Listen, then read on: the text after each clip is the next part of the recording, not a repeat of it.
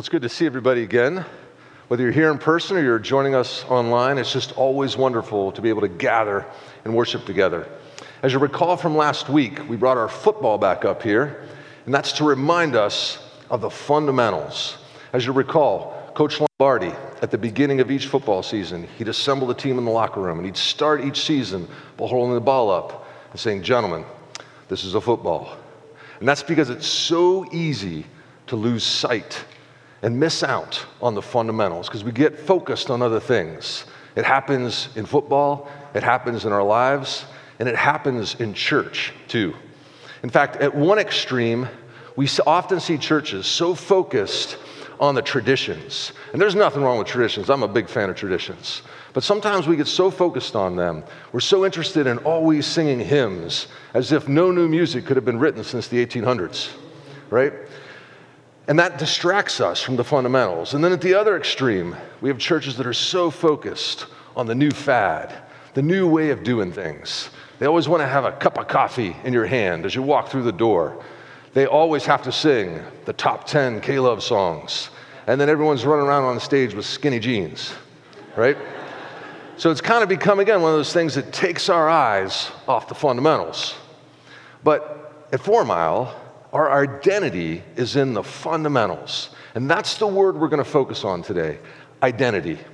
What is our identity? As a church, our identity surrounds three fundamentals, and we talk about it often. First, we're a church with a vision to reach the tri state region and beyond, making fully devoted followers of Jesus Christ.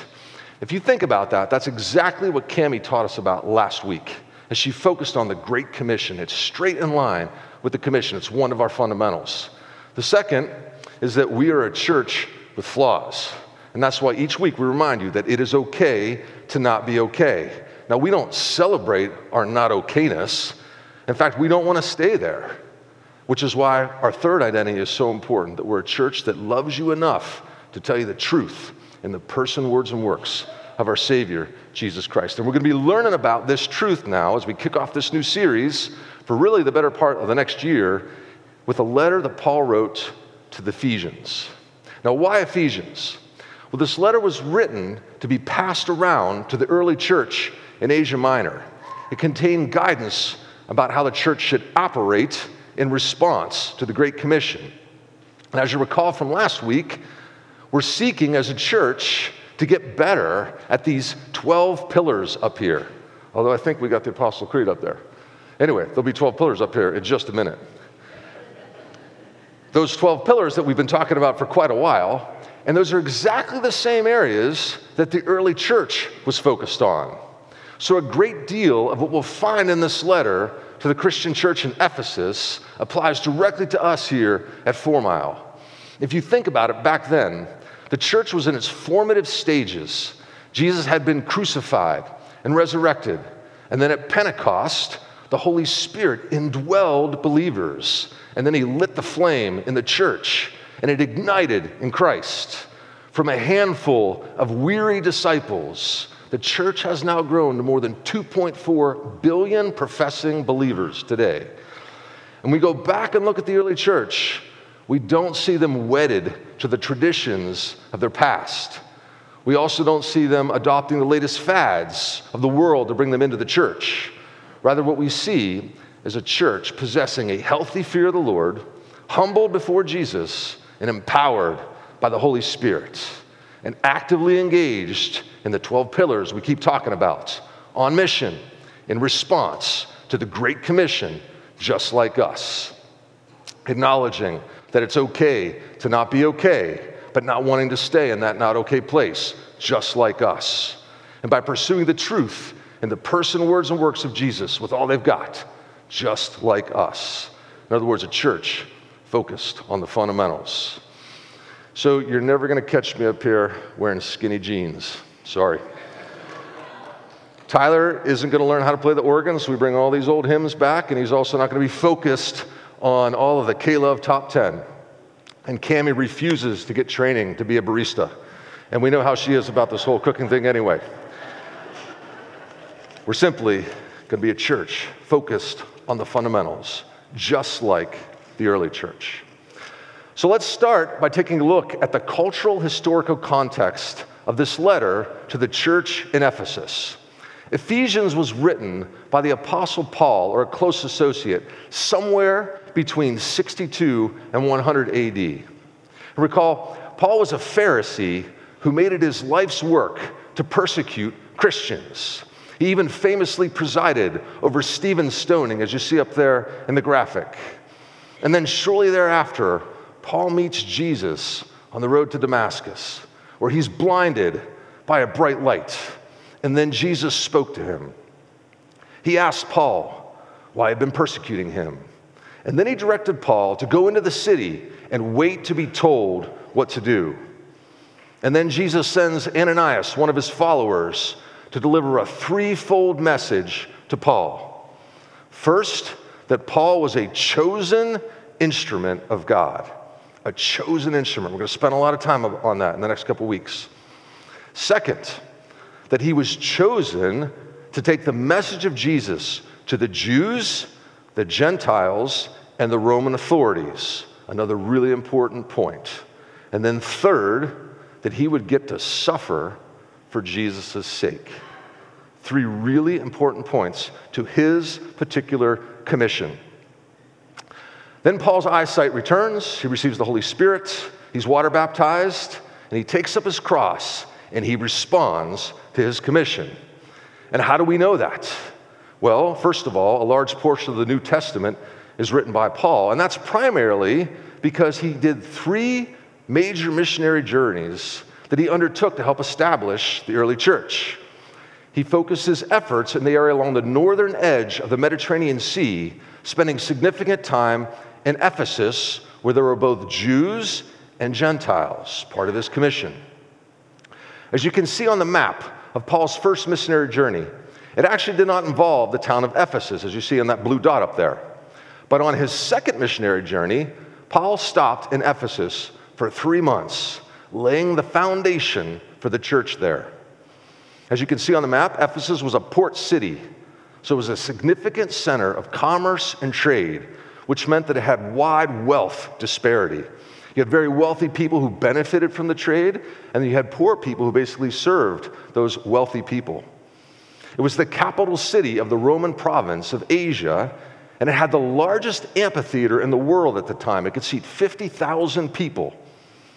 It also was the home to the Temple of Artemis to worship the goddess Diana, which was built around 550 BC. It's one of the seven wonders of the ancient world. The temple was the center of their economy as travelers came from far and near to buy these shrines and images of the goddess Diana. So it was an idolatrous, immoral, commercial, material, self focused culture, a lot like we live in today.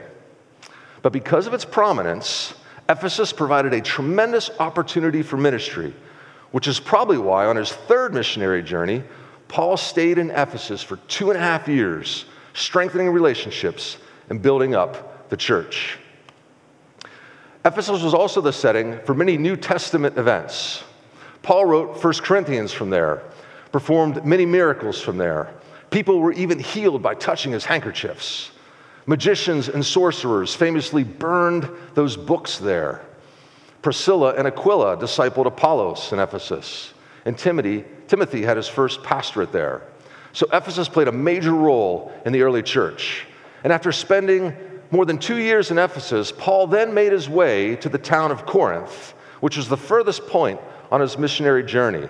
It says in Acts that Paul labored so that all Jews and Greeks who lived in the province of Asia heard the word of the Lord, just as he was commissioned to do by Jesus through the words of Ananias. And then Paul began his return trip home to Jerusalem, where he made a stop in Miletus. And the elders from Ephesus met up with him one last time before he returned to Jerusalem, wrapping up his missionary journeys. And then he headed off to Rome, just like he was supposed to, to fulfill part of his commission from Jesus. So, do you see how careful Paul was to respond to his commission? And so must we. So, the church in Ephesus was special to Paul. And of course, when he was imprisoned in Rome several years later, he writes this letter back to them. It's a letter of encouragement, where the first half focuses on what the early church was to believe, covering such topics as you see up there in blue election, the Holy Spirit, the assurance of salvation, grace through faith, unity, and prayer. And then the second half of the letter focuses on how we're to behave as members of Christ's body, his church. And you'll see up there in orange, he taught on spiritual gifts, how we're to use them, the new life in Christ, submission, marriage, parenting, the armor of God, and this really important word, encouragement. In other words, the fundamentals of our belief and our behavior, which is why it's such a fitting text for us to study as we launch our Let's Go effort. Now, interestingly, one of the seven letters in the book of Revelation is also addressed to the church in Ephesus. So it's important we check it out. Here are Jesus' words as John records in Revelation I know your works, your toil, and your patient endurance, and how you cannot bear with those who are evil, but have tested those who call themselves apostles and are not, and found them to be false. I know you are enduring patiently and bearing for my name's sake. You have not grown weary, but I have this against you that you have abandoned the love you had at first. So Jesus begins by commending them for their works, their patient endurance, the rejection of false prophets. But Jesus also gives them this noteworthy rebuke. He says, But I have this against you, that you have abandoned the love that you had at first. In other words, they'd lost sight of the fundamentals, just like we're all so prone to do. The church in Ephesus struggled to remain faithful in the face of an idolatrous and immoral culture. So while they were going through the motions of church life, they were increasingly distracted by the culture around them. They'd lost their passion and spirit for Jesus. And so he called them to repent, to refocus on the fundamentals. And so we're going to work through the first half, belief, throughout the summer and throughout the fall. And then we're going to take a break for Advents. And then we'll pick up the second half of Ephesians in January, and we'll work through that. And it'll probably take us more than a year to go through all this. So I would encourage everyone to spend some time in Ephesians. It's only six chapters, takes 20 minutes to read. Read it over and over and over again. There's just so much in here. So now let's take a look at the opening lines of Ephesians 1, verses 1 and 2, and I've broken it into three parts for us. Paul, an apostle of Christ Jesus, by the will of God, to the saints who are in Ephesus and are faithful in Christ Jesus. Grace to you and peace from God our Father and the Lord Jesus Christ. And again, we learn a great deal from just a couple of introductory lines. All of Scripture is God breathed. So resist the urge to breeze over something like an introductory line or a genealogy. There's so much richness in every single word in Scripture. In part one here, Paul identifies himself. In part two, we see to whom the letter is addressed. And then in part three, there's a greeting. So let's work in reverse. Part three, the greeting Grace and peace from God our Father and the Lord Jesus Christ. So this is a uniquely Christian greeting because Paul uses these two distinctly Christian words grace and peace. And notice how different this is from how we greet each other. We say things like, Good morning. I hope you're well. In other words, I wish you a happy and healthy morning. And there's nothing wrong with happy and healthy, but that's clearly not Paul's focus. It's grace and peace. And so when you walk through the door today, people kept saying grace and peace to you. And many of you are like, What's up with that? And you even responded with, Yeah, good morning, right? But grace and peace, just think about what that really looks like. We're going to be studying it in great detail over the next year. But for now, we can think of grace as unmerited favor, something God bestows out of his love and not by our merit. And we can think, can think of peace as reconciled unity a result of exercising those gifts of repentance and forgiveness that we studied in Psalm 51 throughout Lent. Now, grace and peace are both benefits that can only come from God. And we see Paul confirming this because he says, Grace and peace from God our Father.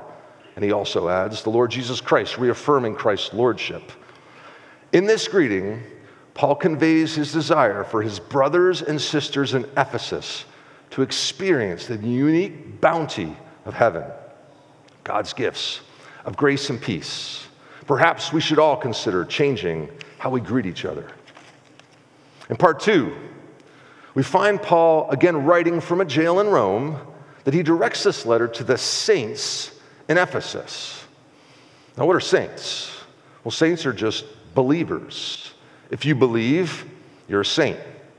So this letter could have been written to the saints at Four Mile Church. And we know that the saints in Ephesus included both those who were formerly Jews and Gentiles. So this letter is not written to the current Jews and to the unbelieving Gentiles, but rather to those who are faithful in Christ, meaning Christians, former Jews and Gentiles who placed their faith in Christ Jesus, and thus they contend earnestly for him. And as we'll see over the coming months, the content that Paul covers would make no sense to an unbeliever. It is inherently a Christian letter written to Christians to encourage their belief and their behavior. The word saint also means to be set apart. It's perhaps why the early church was so effective because they were set apart. They responded to their commission. And if we're honest, as a church, not just Four Mile, but as a church universal, we're not very set apart from our culture today, mostly because we haven't taken our commission seriously. And at times, it's even hard to distinguish saints from everyone else because we're so focused on our coffee, our music, our skinny jeans. So to be a saint, involves being set apart by our inward belief and our corresponding outward behavior in Christ. Now, I personally find part one to be the most fascinating part because just look at how Paul introduces himself. He doesn't say, I'm Paul from Tarsus. Look at my many impressive degrees. I serve as a missionary and a pastor, as if to say, I'm a handsome and powerful man. You should know this about me, right? Like most of our signature blocks try to convey to others. No, Paul doesn't mention any worldly credentials. Paul's identity is in Christ. Paul says that he is an apostle of Christ Jesus, and he also makes it clear that he didn't do anything to earn it. His apostleship in Christ is simply by the will of God, meaning he is what he is because of God. That's his identity. Isn't that absolutely mind blowing? There's such freedom in that. So, why don't we introduce people like this? I know whenever I've been introduced over the years, it's almost always been with a title professor, doctor, colonel, and now pastor. All of them drive me crazy. There's also a lot of other words people use, but I can't talk about those up here. but when is the last time our introduction was simply David?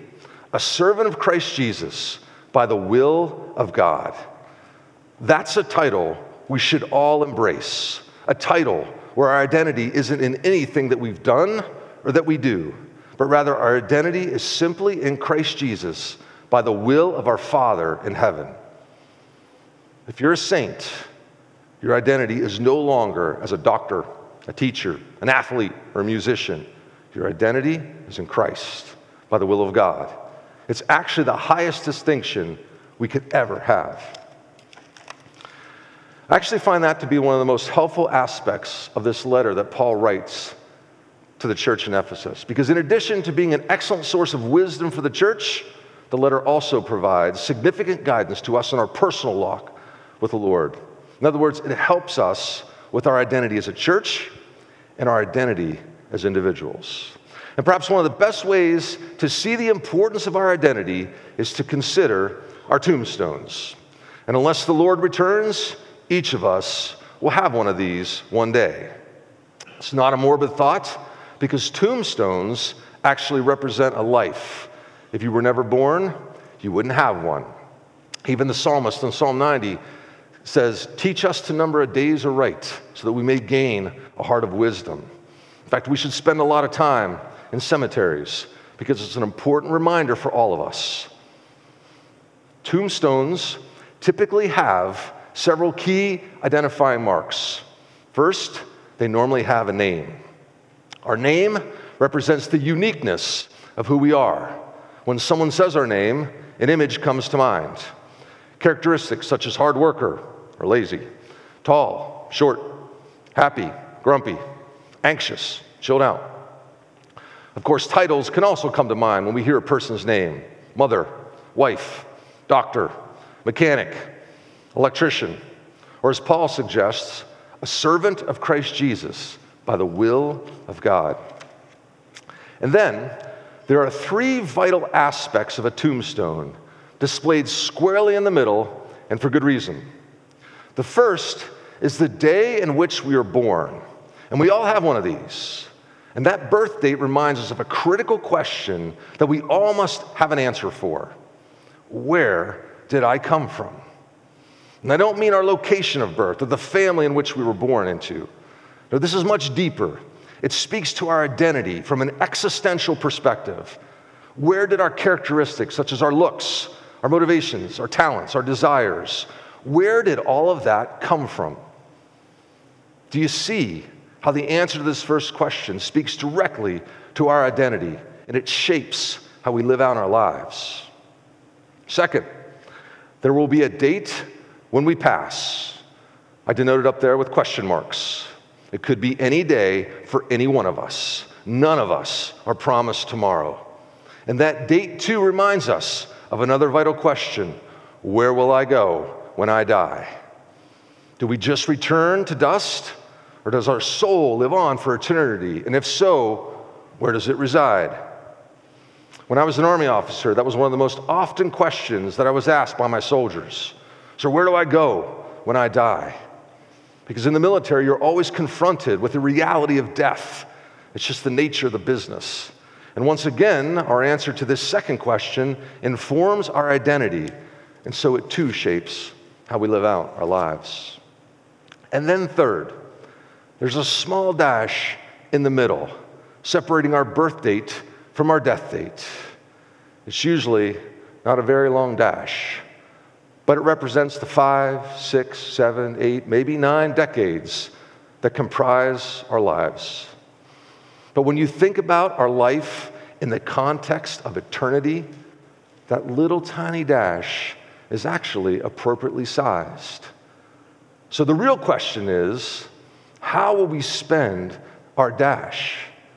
And that's why it signifies arguably the most important question we can ever answer in our lives. Why am I here? Do you know why you are here? Your purpose.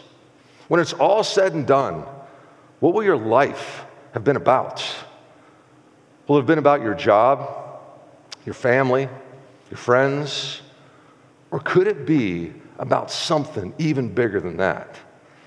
And unfortunately, far too many of us have lived the entirety of our lives without answers to any of these questions. It's perhaps why we find ourselves so dazed, so confused, so lost, so easily distracted by the world because we don't really know where we came from. We don't really know where we're going when we die. And we don't really know why we're here either. If these questions trouble you, I have good news. Our study in Ephesians is going to be a tremendous help to all of us because Paul is going to explain in great detail where the saints who are faithful in Christ Jesus came from, where they're going when they die, and why they're here in the first place. It's going to be an exciting year, I promise. Let's pray.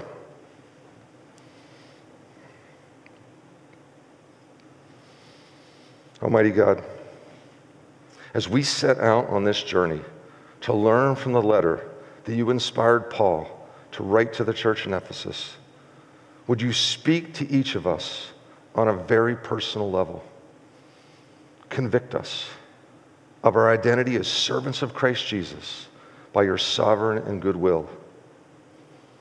We praise your mighty name, Jesus. Thank you for what you will do through this truth over the coming months and in the next year, day by day, calling us to a deeper dependence on you, all for Jesus' sake. Amen. So, in response today, let's take a few minutes with our tombstones. What will be written beneath our name? How will we answer these three critical questions? And how do they help shape our identity?